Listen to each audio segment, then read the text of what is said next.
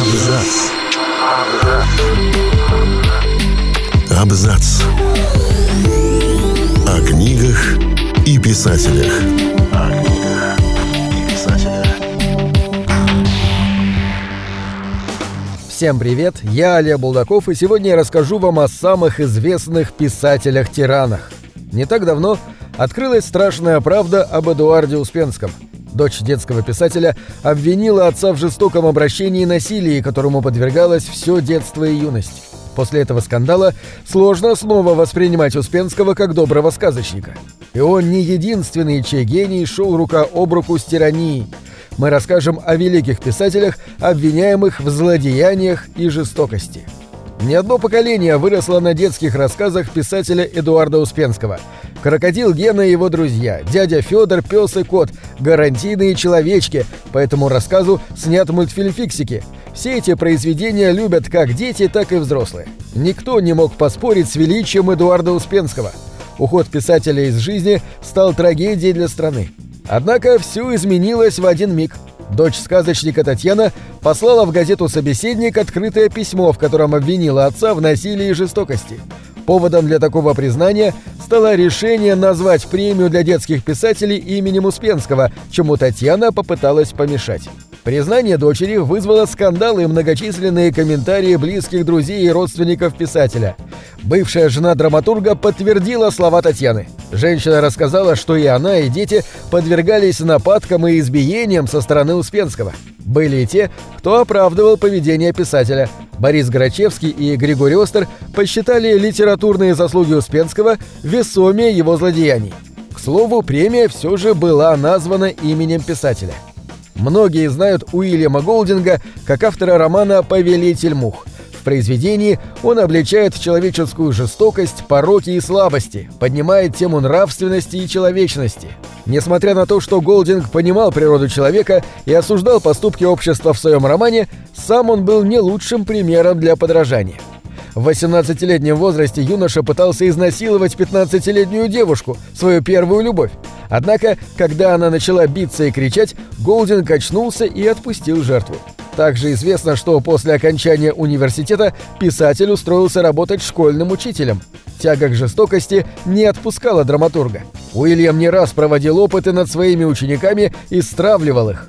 Ужасная натура мучила писателя, но он не мог ей противостоять. До конца своих дней Уильям Голдинг считал себя монстром. Великий русский писатель Иван Алексеевич Бунин – Нобелевский лауреат, талантливый поэт и переводчик. Однако были в его жизни и темные стороны. Бунин был женат на Вере Муромцевой, которая вместе с ним пережила многие невзгоды, миграцию, бедность. Но поэт не ценил жертвенность супруги и заводил романы на стороне один за другим.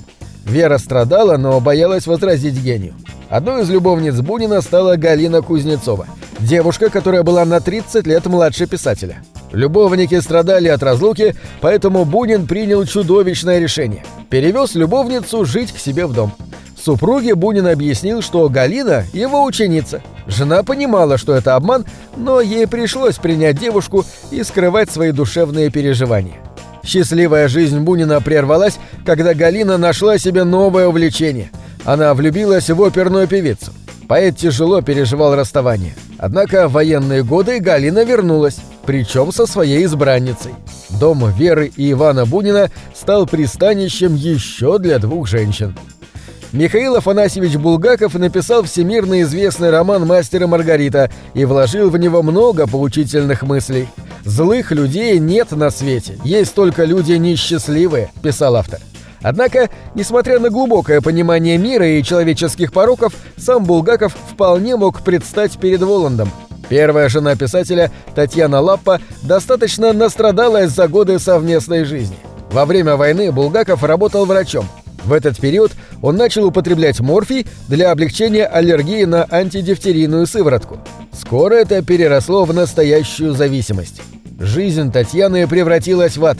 Девушка терпела агрессию со стороны мужа во время приступов ломки, находила для него новые дозы, чтобы избежать побоев. Писатель даже грозился убить жену.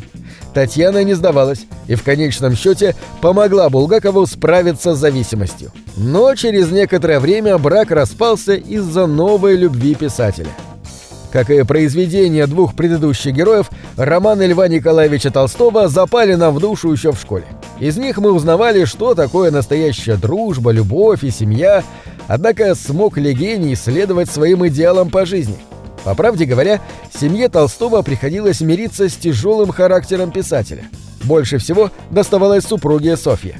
Автор «Войны и мира» держал жену в полной изоляции от внешнего мира.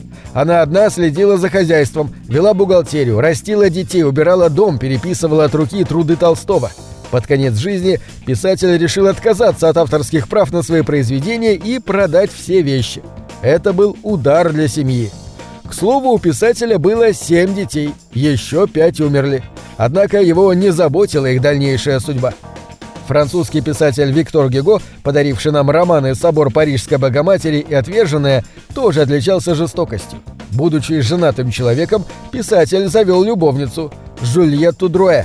Можно предположить, что снова все страдания пришлись на долю жены, однако досталось и любовнице – Писатель страшно ревновал девушку и фактически запер ее в доме, где она прожила 50 лет затворницей.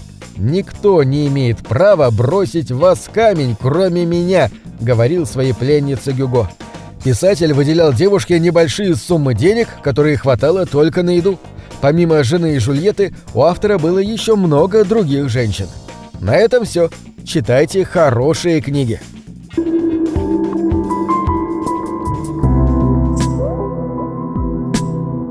Книги — это двери, что выводят тебя из четырех стен.